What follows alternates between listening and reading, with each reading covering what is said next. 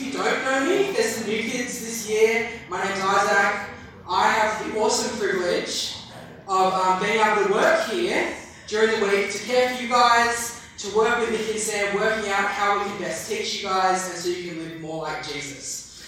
Um, and if you haven't been here this term, we're traveling through a book of the Bible called which are, this term, we're traveling through a book of the Bible called Judges! Judges. Very good.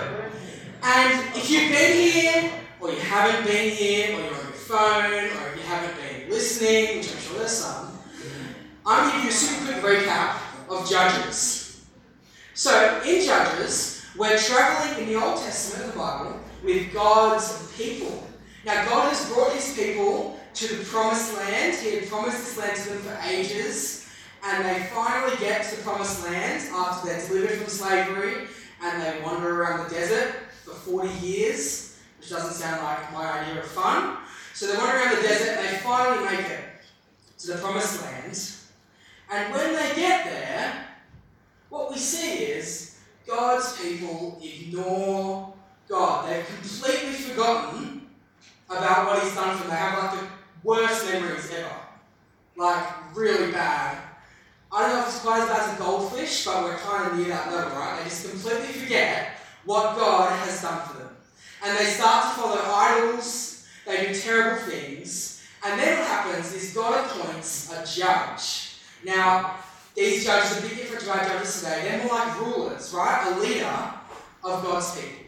And what we see in Judges is when there's a good judge, he, they lead, he or she leads God's people, and they obey God again, and they live in peace. But it never ever lasts. They've got this terrible memory. And often the judge will die, and they will just forget about God again. They forget what God's done for them, and they start to follow idols again. So in Judges, we see this pattern or this cycle emerging. Right? God's people forget about Him, they're delivered to an enemy, God appoints a judge, a ruler, they come back to Him under that judge, and they have peace. But then the cycle starts again, and they forget about Him. You get the point, right? So in Judges 4, where we are today, this chapter begins by telling us that God's people have forgotten about Him again. Again. In verse 1 it says, Again, the Israelites did evil in the eyes of the Lord now that Ehud had died. Now he was the old judge. Again, they've done evil in the eyes of the Lord. So God's people are disobeying uh, him, and he delivers them into the hands of their enemies. We see that in verse 2 of chapter 4. And God's people cry out to him in verse 3. They cry out to God for help.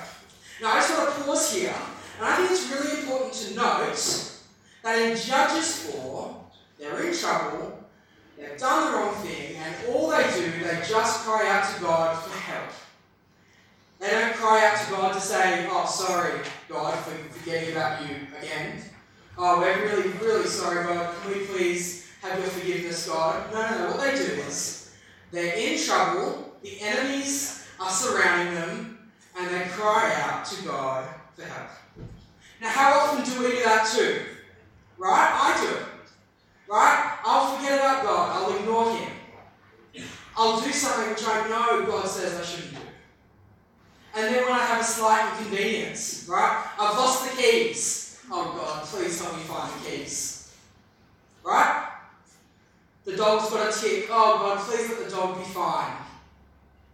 Oh God, please let there be enough money in my bank account to buy the quarter pounder meal at Max. Right? We've all had that trouble with the card declines and it's really embarrassing. So, we do this, right? We're doing the wrong thing, and we don't come to God and say sorry. We just come to God and ask for help. We shouldn't do that. Right? We've got to remember to come to God, not just for help when we've come across an inconvenience, whether it's little or, little or big, but to also say sorry. Sorry for forgetting about God.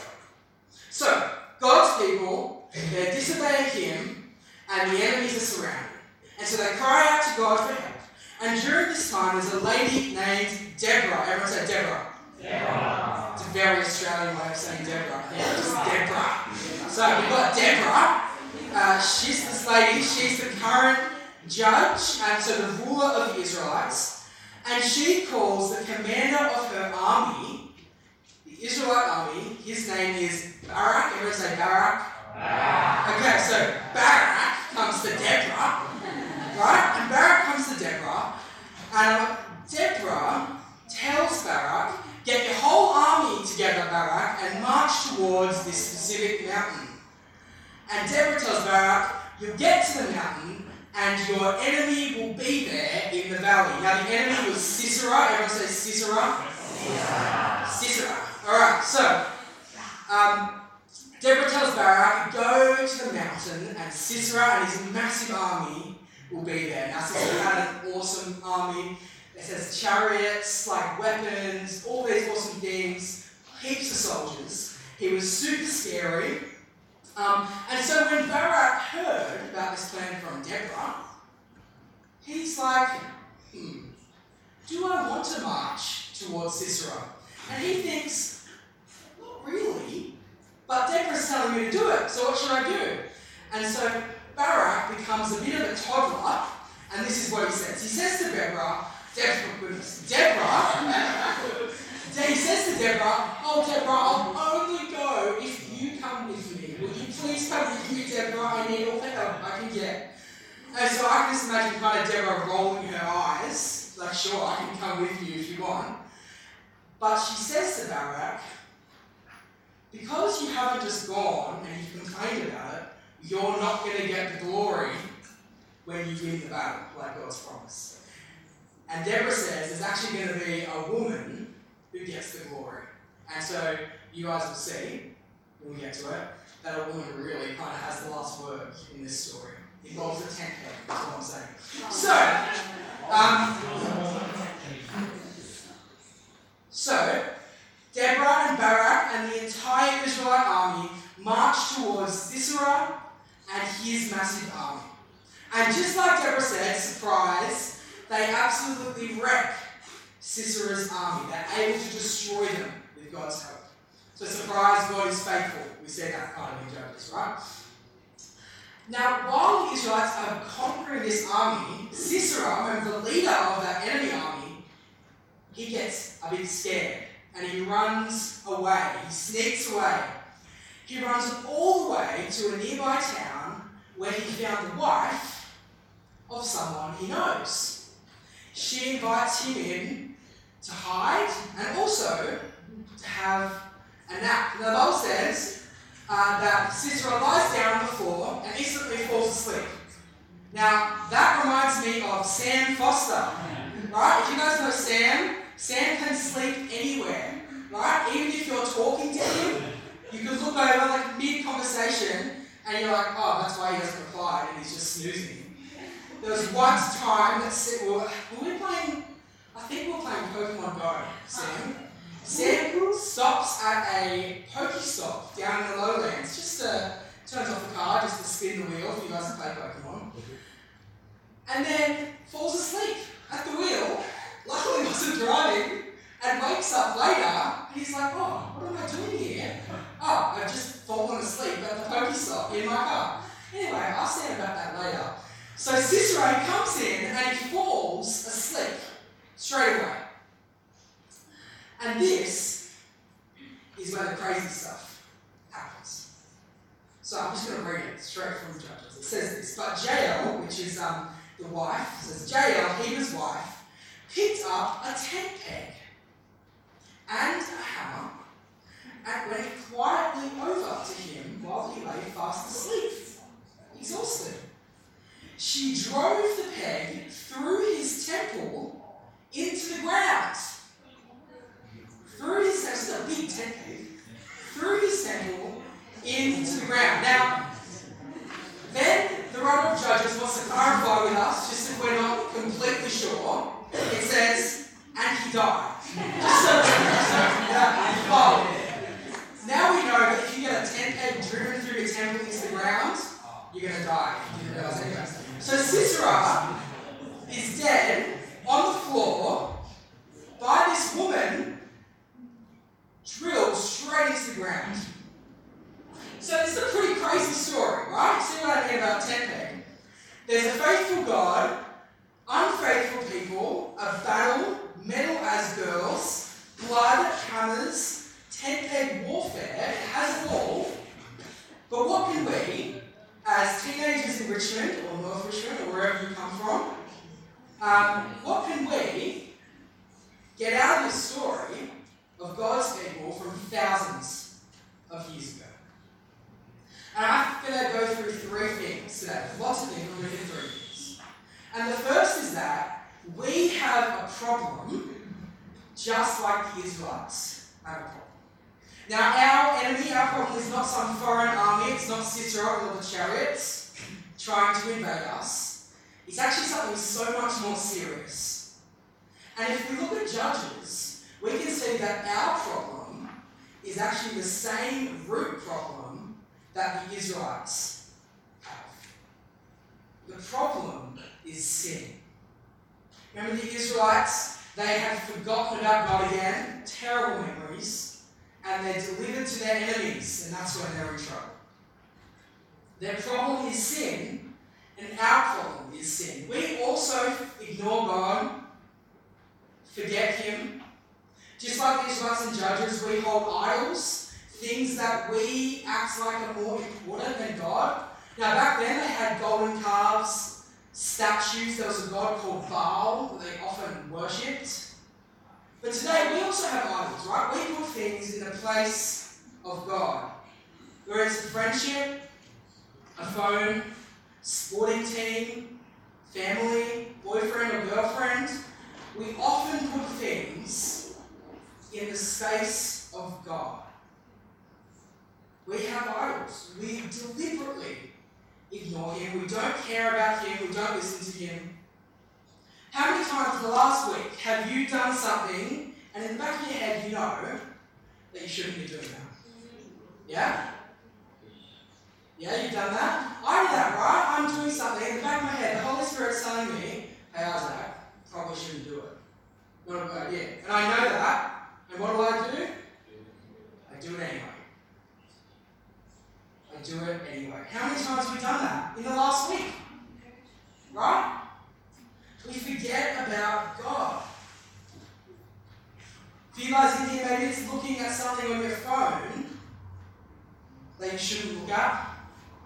Maybe it's lying to your parents, stealing money, gossiping to your friends, doing something inappropriate with a boyfriend or girlfriend.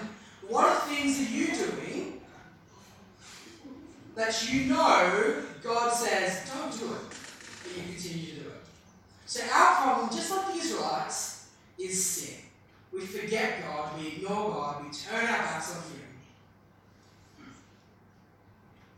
And we just completely, completely forget what He's done for us. And sin is a problem we can't fix on our own. And that brings us to our second point. First point, we have a problem, just like the Israelites, it's sin. Second point, we need to cry out for forgiveness. Now, when we have a problem that we can't fix on our own, we need help. Right? Now, this is literally what happens to me whenever I try and do anything handy around this building. Right? I might be like screwing something into a wall. Hang, I literally, see where Isaac Hazel is? I had a ladder going up there, walking up that ladder. Obviously, it was not good enough. I had a problem. I fell off the ladder and broke my arm. No kidding. Mickey had to drive me to the hospital. Okay? So I have, around this building, I do all these things, right? And they never work out. And what do I do? I've got a problem.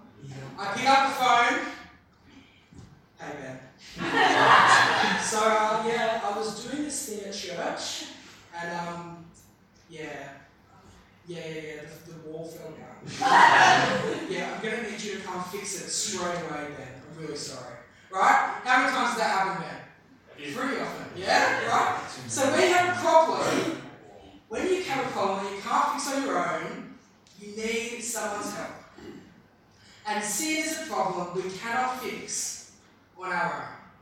Now, in Judges 4, the Israelites recognized their problem, this massive army, and they couldn't fix it on their own. They cried out to God for help. Well, our problem sin, we need to cry out to God for forgiveness. We need to say sorry for our sins, turn our backs on the idols we're pursuing. So restore us not like the Israelites who just come to God when they need something. Oh God, please help me do well on this exam today. Right? Let's not be like that. Let's come first to Him and say sorry and ask for forgiveness. My mum said when I was growing up, sorry means you won't do it again. Who's heard that? You hear that? Yeah? It's like the classic mum thing, right? Sorry, mum, I didn't do the dishes. It's like the next day you don't do it again, right? Are you really sorry? And just imagine when we go to God and we say sorry for things, I can imagine God saying, Are you really sorry, Isaac? Because you said sorry uh, to me for this thing yesterday, and now you're back here again today. And the next day you go to God, say sorry, and He's like, You said this yesterday. Do you really mean it? Right? So when we say sorry, we have to actually mean it, and sorry means we at least really try to not do it again. Right? So, we're in trouble, we've got a problem, we come to God for help. So we need to be faithful to God, like He's faithful to us, come humbly before Him, cry out to say sorry, not just ask for help in hard times. And God, this is our third point, God is faithful to us as He is to the Israelites here in Judges. In Judges 4, God's help his, God helps His people defeat the enemy. They had a much larger army, better chariots, better weapons, probably better organization, probably a better leading of the army because Barak was so scared that he didn't want to go, right? So this army is better in every way. And I think what we realize when we think about it is it wasn't Deborah, it wasn't Barak, it wasn't the army. Hey, girls in the third row who got earphones in and get on, on your phone, can you put that away for me? That's really rude. Earphones up. Thanks. So, right, we realize that it's not Deborah, Barak, or the army that defeated Sisera, it was God. Right? It was God. God did it. And with our sin, we can't defeat it on our own. God has to do it. And God promises to us, God promises to us that He will take away our sins if we ask for it. Romans 10 13 says, Everyone who calls on the name of the Lord will be saved. We need to ask God for forgiveness, and He is faithful to us as He is to the Israelites. He will save us from our sins. Even though we don't deserve it, even though we're not good enough, even though we're not strong enough to defeat the enemy, just like the Israelites here, God is faithful. And so to finish tonight, I want to read one of my favourite passages in the Bible from Deuteronomy 31. And this is when God promises to his people that he will be with them and protect them before they go into the promised land, before judges. These promises are the ones that the Israelites are living under as they fight these battles. And so while I read this, I want you to know that this is the same faithful God that delivers us and that promises to deliver us from our problem, sin. Right? Although it is a great enemy, like here in Judges 4, we know that God is so much more powerful that He goes before us and defeats that enemy. We need to be faithful and trusting. So in Deuteronomy 31, God says this to His people that He's going to be with them as they encounter big problems, just like He promised us. It says this in Deuteronomy 31. The Lord your God Himself will cross over ahead of you. He will destroy these nations before you, and you will take possession of their land. Joshua also will cross over ahead of you, as the Lord. And the Lord will do to them what he did to Sihon, Sihon Og, the kings of the Amorites, whom he destroyed along with their lands. The Lord will deliver them to you, and you must do to them all that I have commanded you. Be strong and courageous. Do not be afraid or terrified because of them, for the Lord your God goes with you. He will never leave you nor forsake you. Then Moses summoned Joshua and said to him in the presence of all Israel, all of God's people, he said, Be strong and courageous, for you must go with this people into the land that the Lord swore to, give to, to give to your ancestors. And you must divide among them as your inheritance. And this is my favorite. The Lord Himself goes before you and will be with you. He will never leave you nor forsake you. Do not be afraid. Do not be discouraged. That is the promises that the Israelites in Judges 4 are living under. So this is a wild story in Judges 4, right? There's blood, guts, ten pegs. But we need to remember that at the root of all that is Israel's actual problem, sin An actual problem where they just forget, they ignore God so quickly. And we need to know that here in Richmond, thousands of years later, we also have the exact same problem.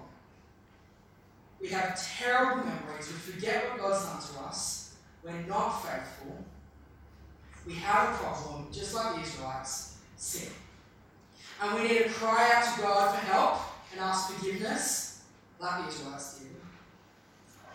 And we need to know that God is faithful to his people, to us, just like he's faithful to the Israelites. And he will save us from that problem that we have, which is sin. He goes before us and he's with us.